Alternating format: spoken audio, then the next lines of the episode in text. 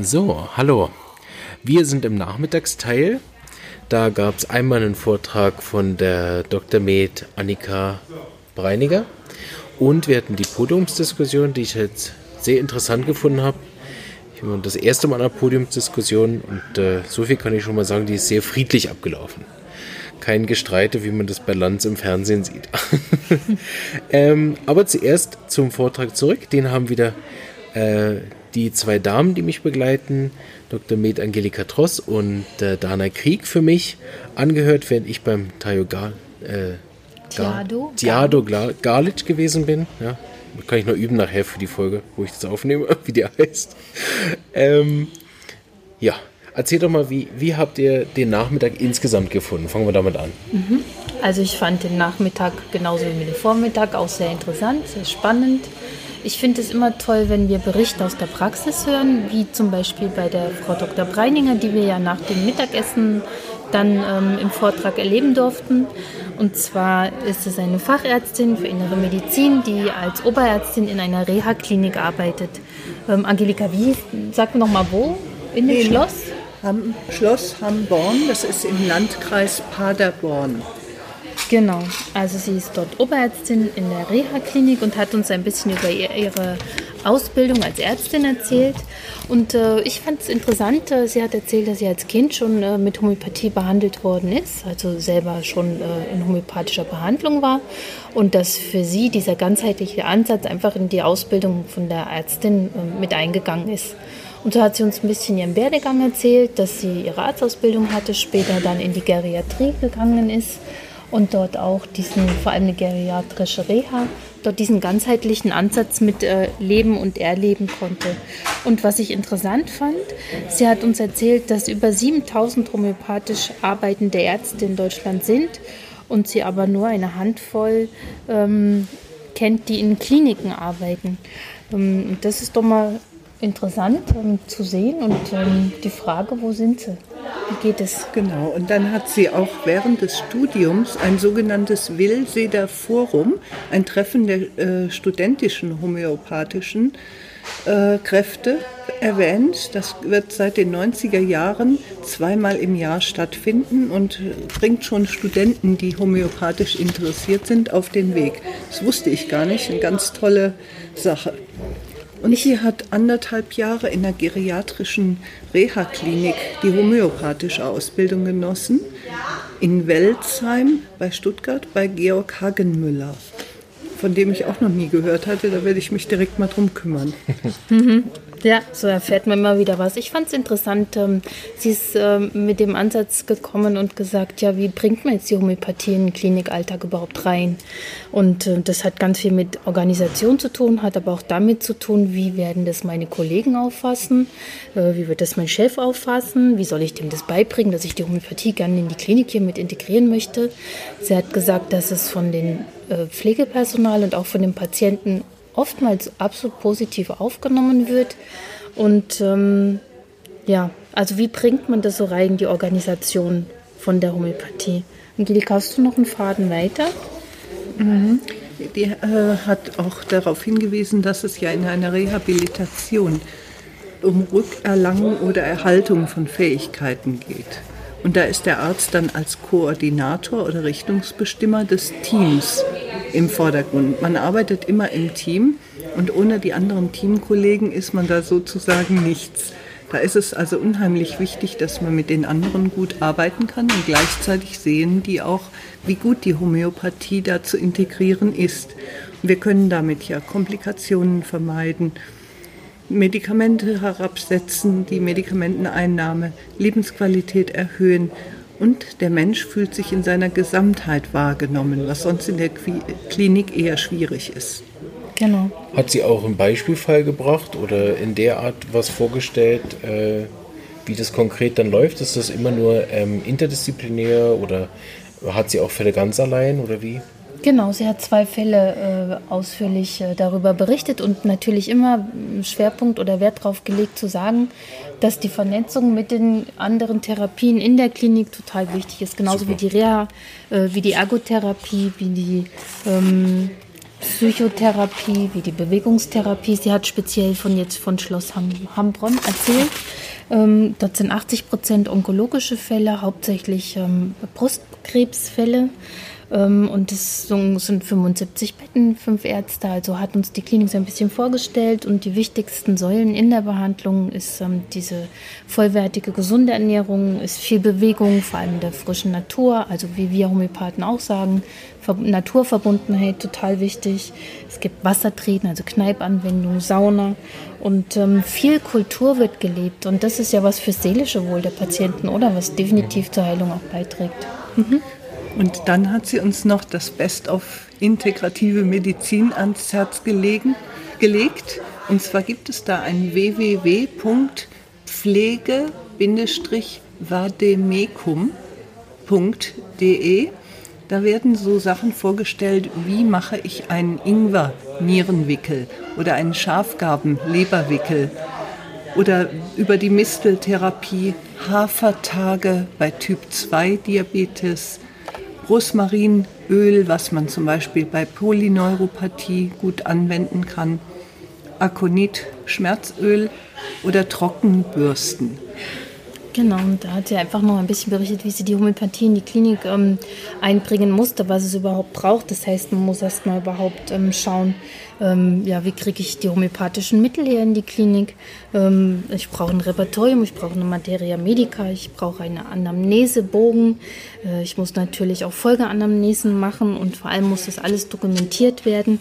Und da ist sie gerade dabei, das strukturell gerade so ein bisschen aufzubauen und will dann homöopathisch mehr in die Tiefe gehen, ähm, dass sie noch fundierter und breitflächig auch homöopathisch arbeiten kann. Das war sehr interessant.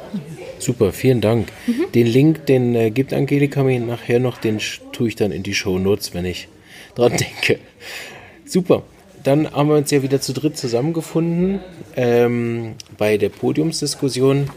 Da waren anwesend, Hälfte mir gerade Geld, der Christoph Trapp, der mhm. hat, die, hat das moderiert.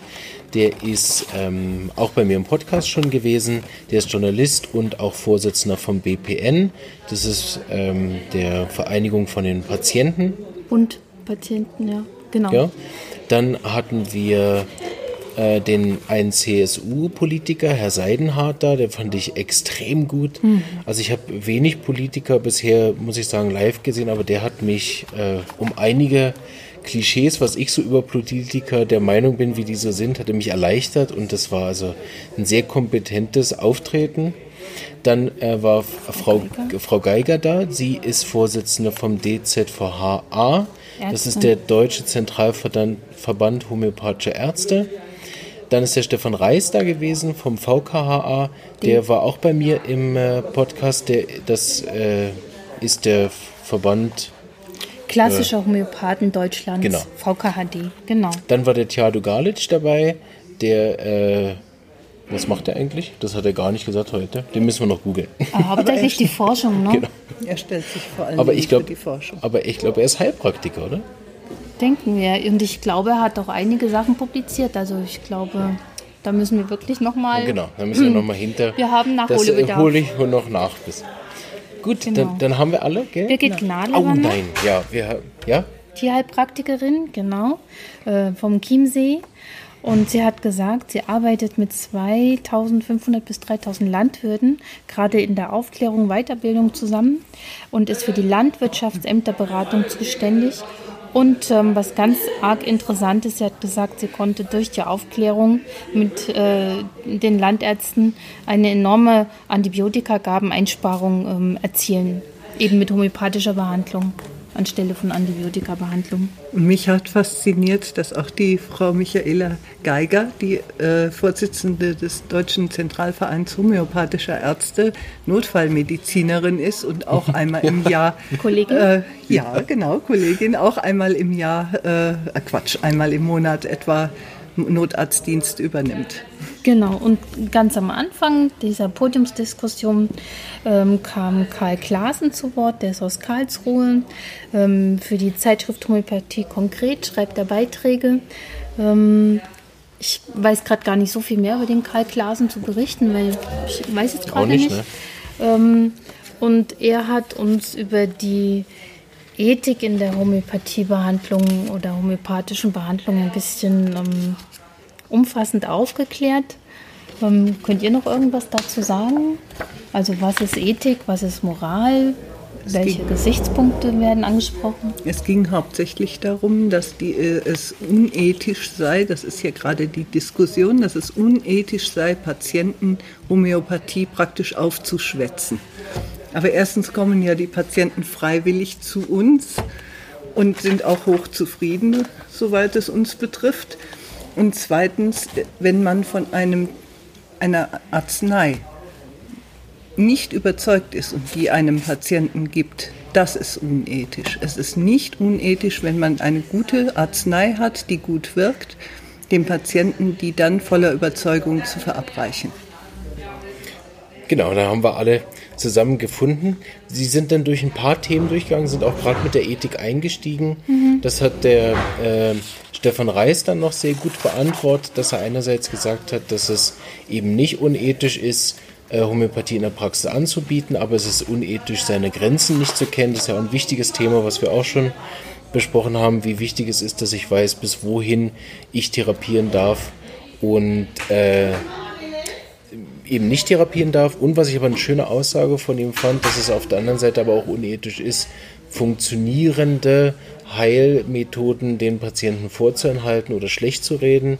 Und das ist eindeutig in der Podiumsdiskussion ja herausgekommen und auch in dem Tag heute, dass wir sehr wohl äh, als Homöopathen wirksame äh, Therapien vorzuweisen haben und also eine, eine, eine, funktionierende Methode vorzuweisen haben. Und äh, ich finde es einen interessanten Punkt, das andersrum mal anzusehen, dass es nicht vielleicht unethisch ist, das so schlecht zu reden. Mhm. Ja, dann hat die Birgit Gnadl auch noch dazu berichtet. Ähm, also ich als Vegetarier gehe da mal über meinen Punkt drüber weg. Sie hat gesagt, also der, es geht ja um die Tierhaltung, um die Nutztierhaltung hauptsächlich, dass äh, der Homöopathie quasi gesagt oder dass der Homöopathie nachgesagt wird, es wäre Tierquälerei. Ähm, und ähm, letztendlich geht es hier darum, dass es unsere Ernährung ist, unsere Nahrungskette ist. Und da ist es natürlich wichtig, wie werden die Tiere behandelt, wie, wie geht es einfach in unseren Ernährungskreislauf dann über. Und wenn ich doch mit ähm, nebenwirkungsfreien Mitteln helfen kann, warum sollte das nicht eine gute Wahl sein? Genau. Hast du noch was angegeben? Ja, der Herr Seidenhardt hat mich auch begeistert, dass mhm. er gesagt mhm. hat, man möchte doch evidenzbasierte Ergebnisse vorlegen. Sie haben also schon eine Studie über Morbus Crohn in Bamberg und München und anderen Zentren angeregt seit Anfang dieses Jahres. Und eine neue Studie ist prospektiert für reduzierte Antibiose durch Homöopathie. Die wird auch wahrscheinlich noch dieses Jahr, spätestens nächstes Jahr dann losgehen. Und das finde ich einen guten Ansatz, dass auch die Politik sieht, hier muss irgendwas gezeigt werden, dass die Bevölkerung versteht, es passiert tatsächlich was durch Homöopathie. Ja, vor allem, was ich da ganz wichtig finde, ist, dass man oft das Gefühl hat, dass die Homöopathie nicht gefördert wird. Jetzt ist zwar die zweite Studie ja nur Homöopathie ein Bestandteil, also da wird ja untersucht, kann man mit Homöopathie die Antibiotika vermeiden und auch noch andere Therapien. Und er hat gesagt, etwa beide Studien kosten ungefähr 400.000 Franken. So sind zweimal 400.000 Franken, Euro. auch äh, Euro, auch wirklich explizit in die Homöopathieforschung geflossen. Und das äh, hat mir einfach gut getan, das zu hören, mhm. dass, dass äh, die Polit also diese Gesundheits äh, Departement, wo er davor steht, sich nicht einfach nur auf das verlässt, was sie hören oder sondern sagt, okay, wenn das halt so umstritten ist, dann machen wir halt eine Studie und finanzieren die auch. Genau. Ja. Also was für mich auch interessant war, ist, dass, ähm, dass ähm, Antibiotika hauptsächlich in Indien, Pakistan, China, vor allem wieder Rabatt äh, produziert werden. Ähm, und das natürlich aus dem Ausland extra zu uns hierher ähm, geschickt werden muss ähm, wo die Frage ist, kann man das nicht auch im eigenen Land produzieren, wo auch vielleicht der Weg weniger ist, wo man vielleicht auch von den Kosten her was ändern könnte. Was für mich interessant war, dass Shrimps aus Vietnam prophylaktisch mit allen möglichen Antibiotikas behandelt werden, das bei uns dann auf den Teller, auf den Tisch kommen.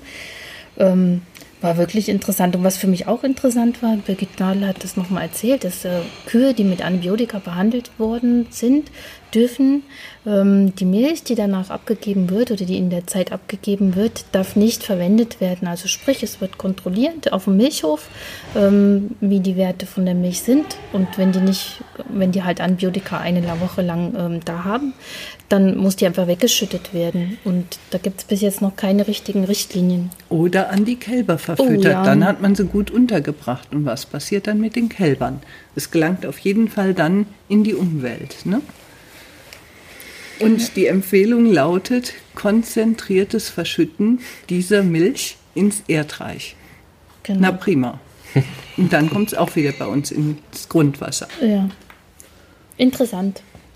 Denn der zweite große Teil richtete sich eigentlich daran, was machen die Verbände und, und was haben die so für, für ähm, Engagement. Ich fand, das haben sie sehr ausführlich gemacht. Das kam auch immer wieder im Laufe.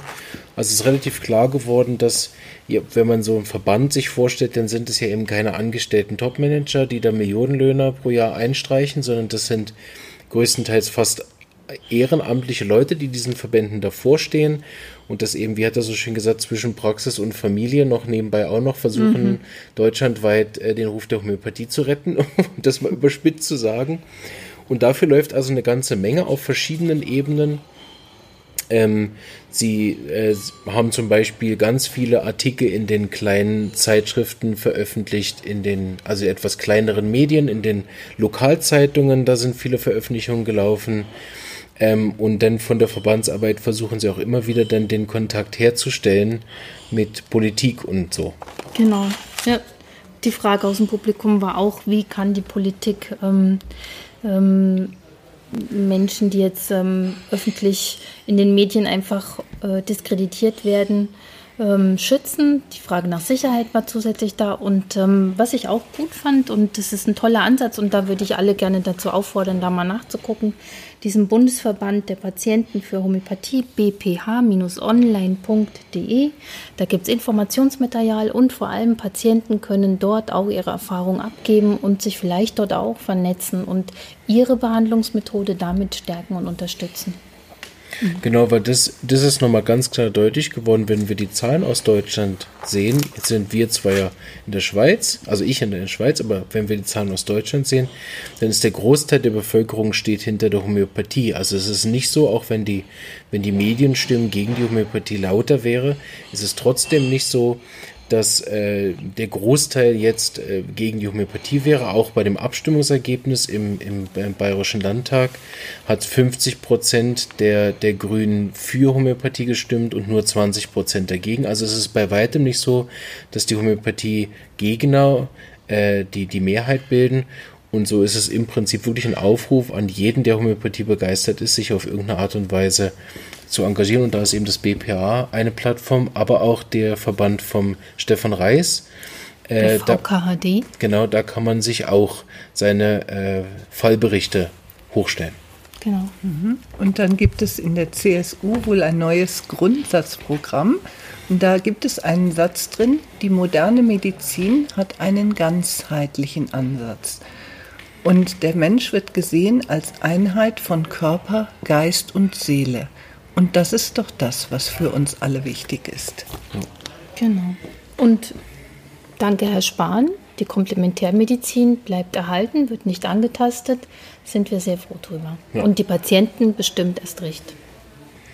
Also insgesamt kann ich sagen, diese, die, die ähm, Podiumsdiskussion hat mich, hat mich auch positiv überrascht, wie bisher der ganze Tag. Ähm, sehr friedlich abgelaufen, es war sehr sachlich. Es gab, äh, auch wenn, wenn dann wirklich auch direkt und nur auch ein bisschen kritisch geredet wurde, blieb das immer auf einem sehr höflichen und, und anständigen Niveau. Das habe ich immer so ein bisschen das Gefühl, wenn ich politische Sachen gucke, ist das immer so ein Schlammschlacht. So. Und da war ich extrem erfreut, dass das heute nicht war. Und zusätzlich auch sehr viele gute Inhalte und Fakten ähm, gestreut worden sind. Ich habe einen Teil, wen das interessiert, äh, auf Facebook äh, gefilmt und hochgeladen in unserer Gruppe, äh, so wer einen Teil davon sehen will. Und im äh, Twitter gibt es auch einen Teil vom Herr Seidenmann, Bacher Mist. Von Herr Seidenhardt. Seidenhardt. Seidenhardt von der CSU. Genau. Also ja. war ich positiv überrascht, ne? also gerade von der Politik, ja. ähm, dass es hier äh, verantwortungsvolle Aussagen gegeben hat. Ja. Ah, was vielleicht noch zu erwähnen ist, dass äh, ganz viele, also das ein, der Christoph Trapp hat eigentlich das, die ganze Podiumsdiskussion damit eröffnet, dass er viele Gegner und Skeptiker eingeladen hat mhm. und keiner einziger von denen gekommen ist. Das fand ich noch vielleicht gut, vielleicht aber auch schade, ähm, weil es wäre mal eine Möglichkeit gewesen, ähm, auch, auch diese Seite eben dann zu Wort kommen zu lassen und dann vielleicht auch wirklich, dass darüber auch ein Diskurs dann stattfindet. Ähm, das wäre sicher interessant gewesen. Ja, ich denke auch allein mal, um die Hintergründe zu verstehen, warum es einfach Kritik gibt, um letztendlich, man kann es nur in der Diskussion einfach ähm, sich gegenseitig austauschen. Ne? Dann haben die noch erwähnt, dass das Institut für Geschichte der Medizin eine Wanderausstellung hat, die man auch ausleihen kann. Diese Wanderausstellung zur Geschichte der Medizin äh, beweist, dass es auch schon homöopathische Krankenhäuser gab und sogar das Militär hat homöopathisch gearbeitet. Und das kann man dort alles erfahren. Genau, Robert Bosch Institut in Stuttgart. Diese Wanderausstellung stand auch schon an der SAI Mhm. Und ich persönlich habe sie nach Stuttgart zurückgefahren. Das ist also eine ganz oh. lustige Geschichte mit dem großen Transporter. Da war Yvonne noch schwanger mit dem ersten Kind. Mhm. Also da äh, haben wir sie selber zurück ins Bosch-Institut ja. gefahren mit dem Riesentransporter. Also kann ich nur empfehlen, die ist äh, sehr, sehr schön. Mhm. Ja. ja. Wir machen uns jetzt noch einen schönen Abend. wir haben und, uns verdient. Genau. Und äh, äh, sind morgen dann wieder für euch da. Äh, oder wenn ihr es dann ja danach hört, dann ähm, der, kommt der nächste Podcast über den äh, Sonntag, den zweiten Tag. Äh, dann einfach später lade ich den noch hoch. Ähm, morgen kommt äh, der Stefan Reis mit der genoiden Homöopathie am Morgen. Den äh, werde ich schauen, während äh, die Damen beim Eckart vom Seher sind. Der redet über Zusammenspiel mit anderen Methoden, also so ähnlich wie wir das heute bei der Frau Breiniger gehört haben. Mhm. Dann kommt Frau Dr. Sigrid Kruse mit integrativer Medizin in der Universitätsklinik. Das wird sicher sehr interessant. Und wen ihr ja auch schon kennengelernt habt, ist der Dr. Dr. Joachim Meyer-Brix, der auch ganz engagiert ist hier für das Ganze, äh, der über Homöopathie in der HNO-Erkrankung reden wird. Und zum Schluss kommt dann noch Professor Dr. Michael Frass, den wir jetzt gerade zuletzt im Interview hatten aus, aus Österreich, der ja äh, führender Kopf ist von Wishom, und äh, der Dr. Thomas Quack, der, ähm, der über Kaustikum reden wird und an einem Workshop zeigen wird, wie man das herstellt.